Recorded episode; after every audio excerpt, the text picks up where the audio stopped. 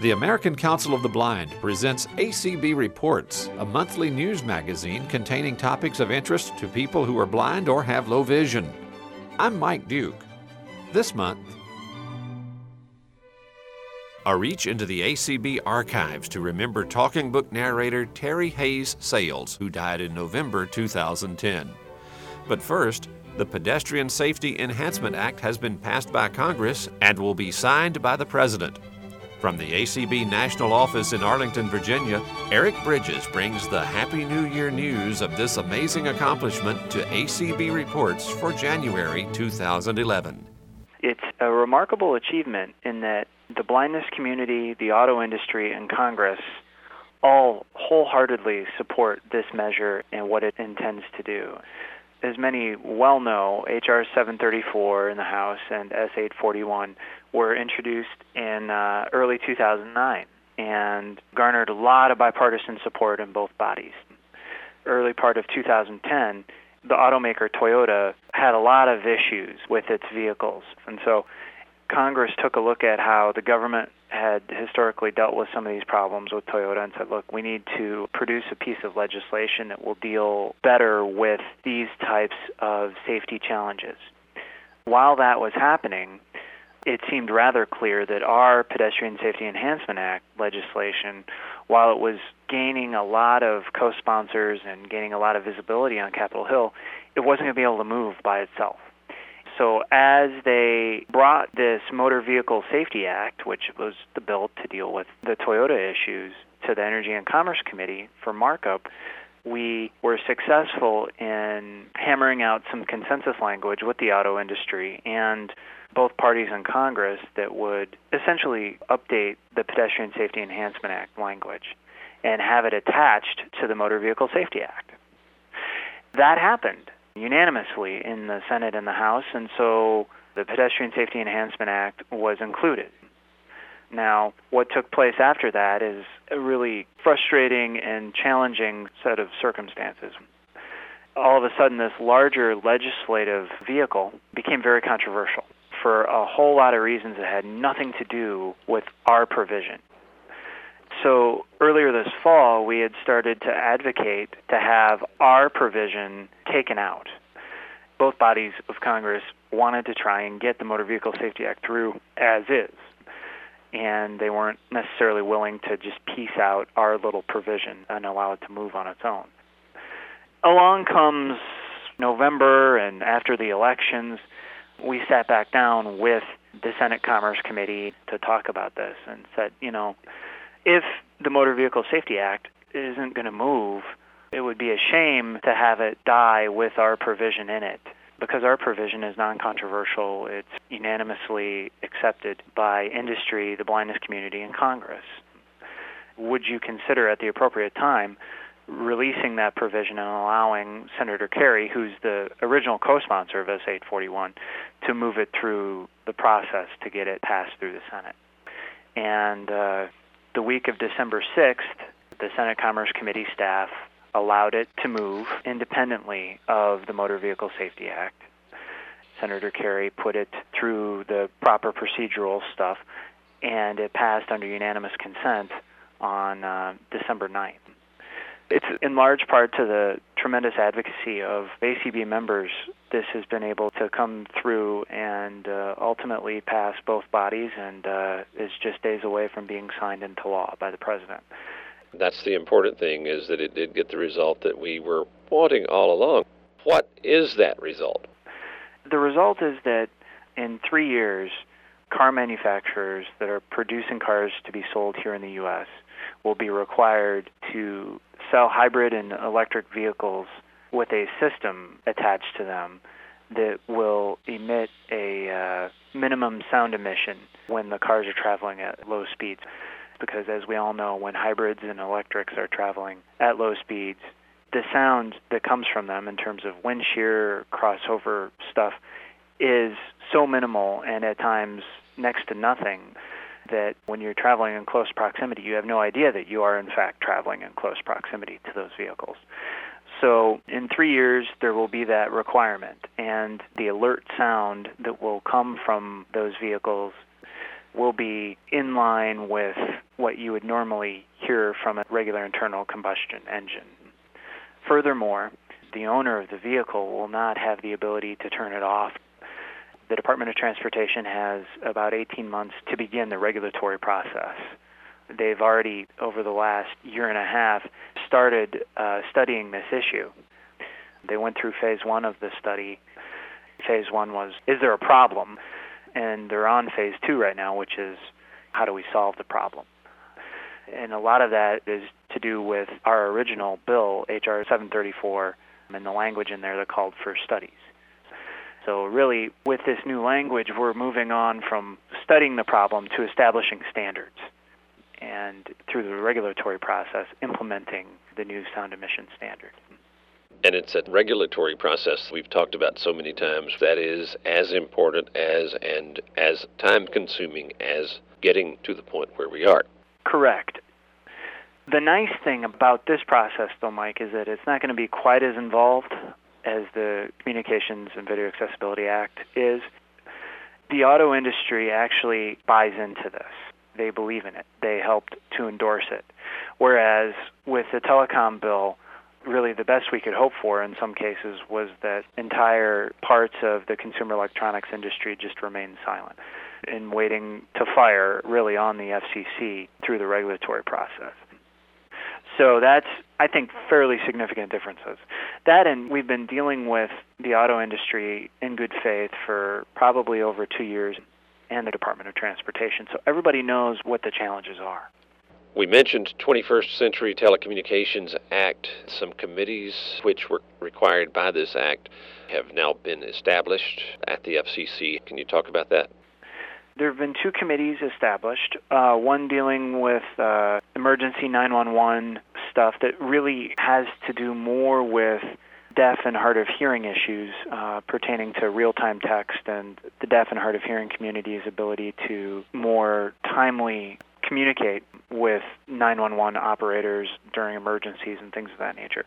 The second committee is the Video Programming and Emergency Accessibility Advisory Committee. And that really deals with the bulk of the Title II issues pertaining to blindness. Title II of the law deals with uh, video programming accessibility. This committee is going to be tasked with looking at video description standards for it, how the uh, consumer of video described content is going to be able to access it, which means dealing with on screen menus, dealing with electronic program guides, dealing with the emergency alert crawls that go across the bottom of the screen. How to deal with those issues through technical standards and uh, advising the FCC on the best way forward to be able to implement through standards or regulatory rulemaking, how best to do that stuff. That committee will begin to meet here very shortly within the new year. And I'm proud to say that there are four ACB members that will be participating on that committee. Melanie Brunson, ACB's executive director, Pratik Patel, who's the president of ACB of New York and also the chair of ACB's Information Access Committee, Marlaina Lieberg, who's uh, secretary of the ACB board, and Luis Herrera, who's a member from uh, California. They all bring some technical expertise to the table that I think, from a consumer standpoint, will serve the blindness community quite well. We're talking with Eric Bridges, Director of Advocacy and Government Affairs for the American Council of the Blind. During our November program, you mentioned an upcoming meeting with representatives from Microsoft. What happened at that meeting? In late October, myself and Pratik Patel along with uh, other representatives of the blindness community in the U.S. and abroad, had a meeting at Microsoft headquarters to talk about the Windows Phone 7 and the accessibility or lack thereof of this new product that was going to be brought to market in early November. This particular device is not one that the blind or visually impaired community can use at this point, unfortunately. In essence, the president of Microsoft's mobile communications division put it to us this way. He said, you know, we're, we're fighting to stay relevant in the wireless device space. Over the last 12 plus months, Microsoft has gone from having uh, 10% market share of the wireless device market down to roughly 4%. They're really, really struggling. They made some strategic mistakes. He was first to say that uh, the accessibility or lack thereof of the phone wasn't done maliciously, it was done out of incompetence. We had a, I think, a productive discussion throughout the course of a working day to talk about what the blindness community wants to see in the next generation of the Windows Phone. Microsoft is interested in making it accessible. Unfortunately, the next generation of the phone isn't probably going to come out until 2012 or so. They couldn't necessarily commit to that time frame either. But what they wanted to do was to look at what we want to see if they could do it, and they believe that they can do it. But unfortunately, over the last several years, Microsoft has done a lot of this sort of thing where they will say one thing and then do another. So, am I optimistic that the next generation of Windows Phone will be accessible to us? I really don't know. I'm highly skeptical. They did say all the right things. They have committed to moving forward with a process whereby they will build in accessibility and utilize the blindness community as testers. But we'll need to see how this process moves forward in order to really get a sense for how committed they really are. What can we do in the meantime to not let them forget? Well, I think through the rulemakings that are going to be coming up, you know, we're going to be commenting, and we already have commented at the FCC about Microsoft's failure in this area. One of the real frustrations is that Microsoft has been a part of the negotiation over the telecom bill, so they knew that all this was coming, and yet they left it out. They have their own economic reasons for doing that, but we need to continue to keep applying pressure through comments to the FCC about the ridiculous nature of them putting out a completely inaccessible and incompatible phone. So it's not even like we could go out and get mobile speak and load it on there for an extra $300.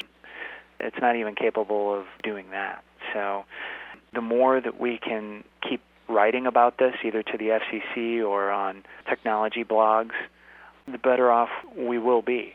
I certainly have pretty regular conversations with the folks out at Microsoft, and I know that the National Federation of the Blind does as well. So it's a matter of continuing to apply pressure. This conversation with Eric Bridges was recorded on December 17, 2010.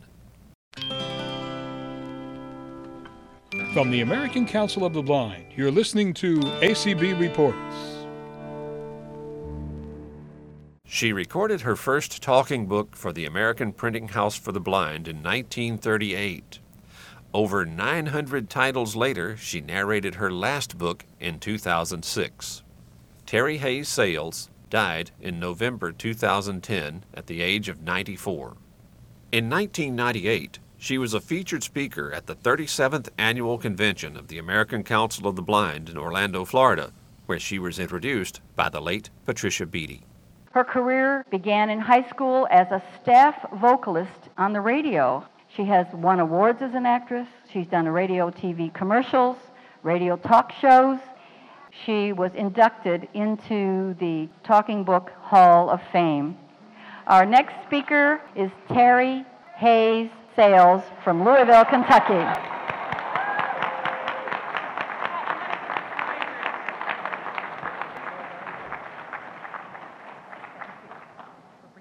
I wanted to say, hi, y'all. that's, how we, that's how we say it in Louisville. And I am just delighted to be included in this event. And it gives me an opportunity to tell you about the work that's been a part of my life for so many years. I usually avoid dates or details which can cause people to start adding up my age and mentally exclaim, Is that woman still alive?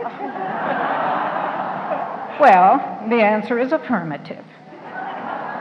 Though the physical plant has changed a good deal, the brain and the mouth still work, and so I'm grateful. But I must take this occasion to deny the ugly rumor that I was present when the APH organization was first begun 140 years ago. I didn't begin working there until four or five years later. My professional career started as a singer when I was 15 years old at radio station WBBM in Chicago, my hometown. And I had my own show on Saturday mornings. And very soon I was signed as a staff singer, performing with a large studio orchestra that all important big radio stations maintained full time. WBBM was a CBS station from where we did many coast to coast shows. Now, that was considered a very big deal in those days. After graduating from high school, I went to Stanford University. I intended to get a good education and a drama degree. And upon my arrival at Stanford, I joined a student dance band orchestra organized and led by Ernie Heckscher, who later became a big star on the West Coast playing for many years at the Fairmont Hotel in San Francisco. I was the girl singer in the student orchestra. After one year, my plans changed. I got an MRS degree and moved to Louisville, where my husband and many of his family had been born. It was in Louisville that I became a staff singer at WAVE and later at WHAS, performing with their studio orchestra. Now, I was at the same time doing live theater, plays, radio shows, and then I heard that they were auditioning narrators for a project at APH called The Talking Book.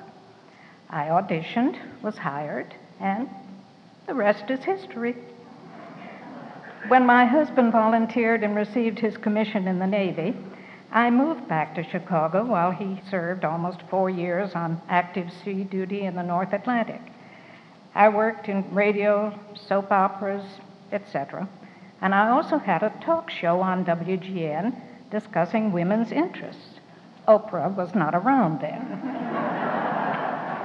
when my husband came home from the Navy, we moved back to Louisville with our two little boys. And then I took up my real lifetime work at APH, as well as continuing TV appearances. These recorded books have allowed me to portray many different characters. I have been royalty, pioneer women, teachers, philosophers, politicians, prostitutes. I was Maria von Trapp in The Sound of Music long before Julie Andrews. I was Harriet the Spy. I was the oldest living Confederate widow tells all and boy, she had plenty to say. I have read many of the modern bestseller novels which contain vivid and raunchy sex scenes and language, which today is quite commonplace. Uh, if you want to know those titles, you'll have to see me later.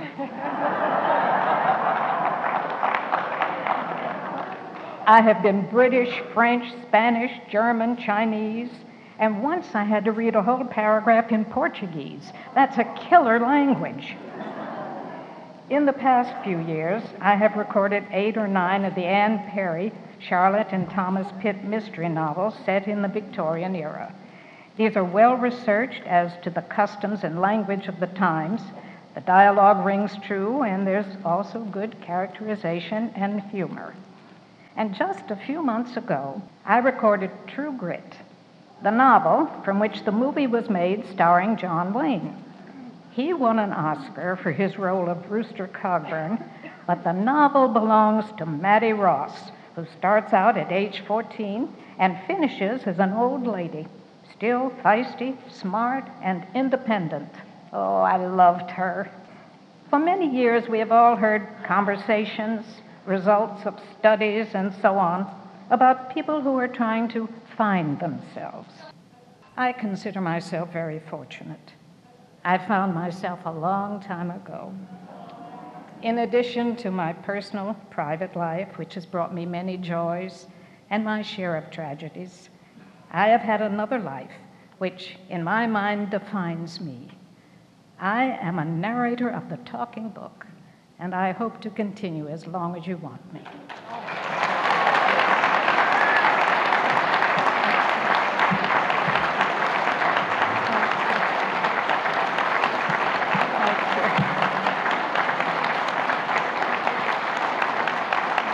Thank you. Thank you. Now, Now, I think we're running a little bit late, and I wanted to give you a sample of a couple of my, well, sort of favorite books, if that's all right. This one is Knit One, Purl Two by Thomasina Weber. The scene is a crowded courtroom filled with spectators who have come to the preliminary hearing of a case in which a young, beautiful woman is accused of murdering her elderly husband, who has been ill for some time. The crowd has come to hear what they expect will be many lurid details. Flo Connolly, a frequent visitor to these trials, has come with her bag of knitting ready to stay through the day. Her new acquaintance of the morning, Mrs. Frisbee, has just made a remark to Flo that the judge will decide if there's enough of the case to try her for murder. Flo laughed aloud. People turned in their seats to see who had interrupted the proceedings.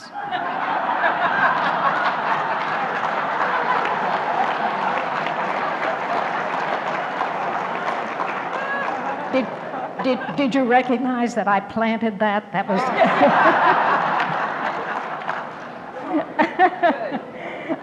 the judge, the judge frowned at Flo. If the spectators cannot control themselves, he said, I will be forced to clear the court. Whew, said Flo under her breath, her knitting needles flying faster than ever. Young smart aleck. Just because he's sitting up there in a black robe, he thinks he's God Almighty. This judge is highly respected, said Mrs. Frisbee. He hasn't made a right decision yet, as far as I'm concerned, said Flo. I don't see how one man could make so many wrong moves. Just because you don't agree with his decisions doesn't mean they're wrong, said Mrs. Frisbee gently. What's that you said? asked another woman, leaning across Flo. I said they ought to have women judges if they want justice done, said Flo. William Clark's physician took the stand and testified that he had been in South America when he learned of the death of his patient and the arrest of Delcy Clark. He had caught the first plane back. The doctor further testified that William Clark, knowing he had less than a year to live, an increasingly pain ridden year, had insisted this information be kept from his wife.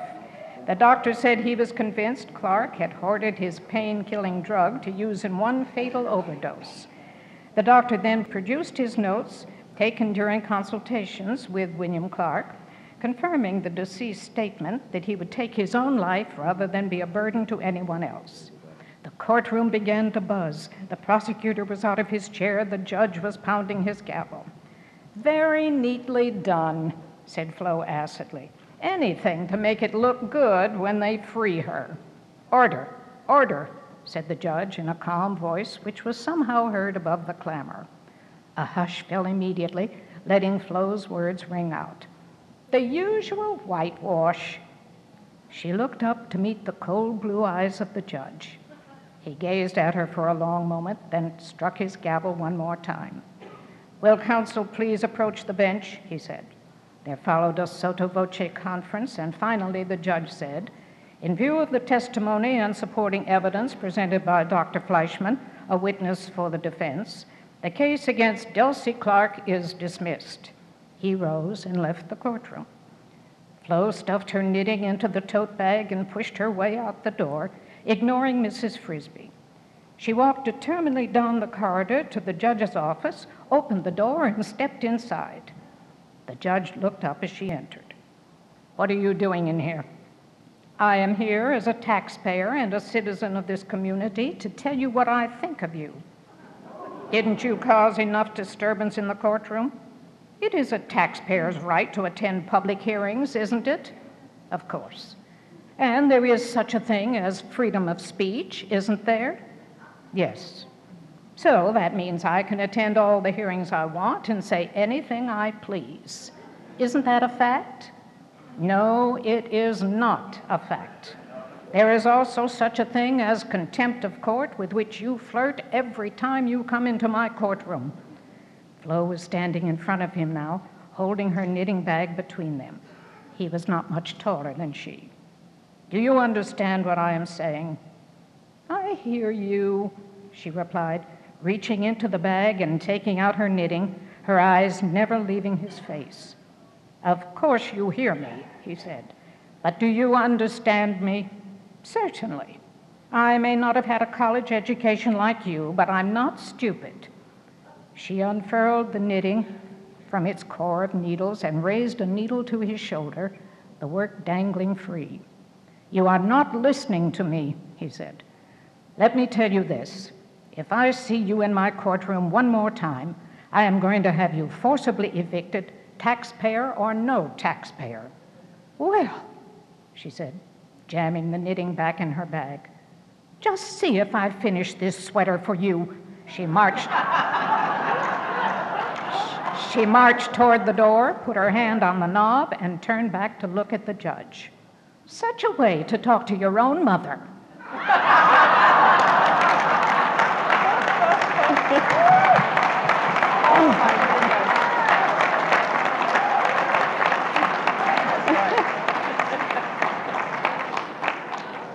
Now, if you're not too bored, this is just a very short postscript, I call it. I don't know anything about its origin or its author. It's certainly not profound, but I think it gives a helpful message. I try to remember it and use it in my daily life, and when I do, it works. It's called attitude. The longer I live, the more I realize the impact of attitude on life. Attitude to me is more important than facts. It is more important than the past, than education, than money, than circumstances, than failures, than successes, than what other people think or say or do.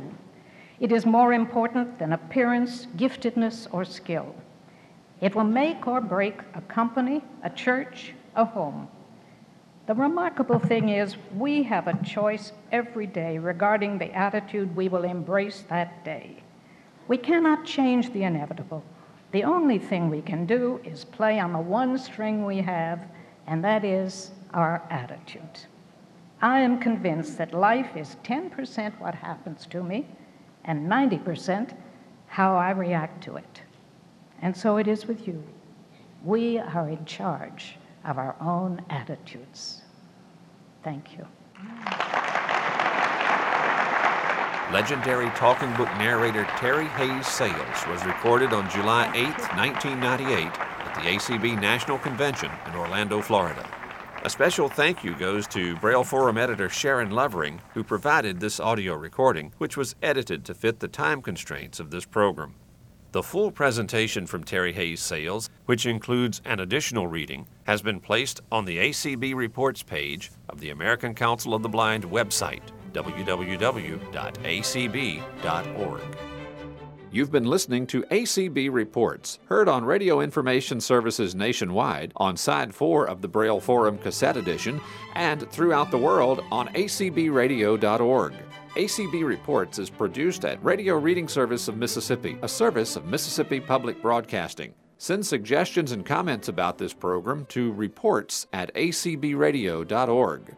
Contact the American Council of the Blind online at acb.org or phone 800 424 8666. Thanks for listening, and please join us again next month for another ACB Reports.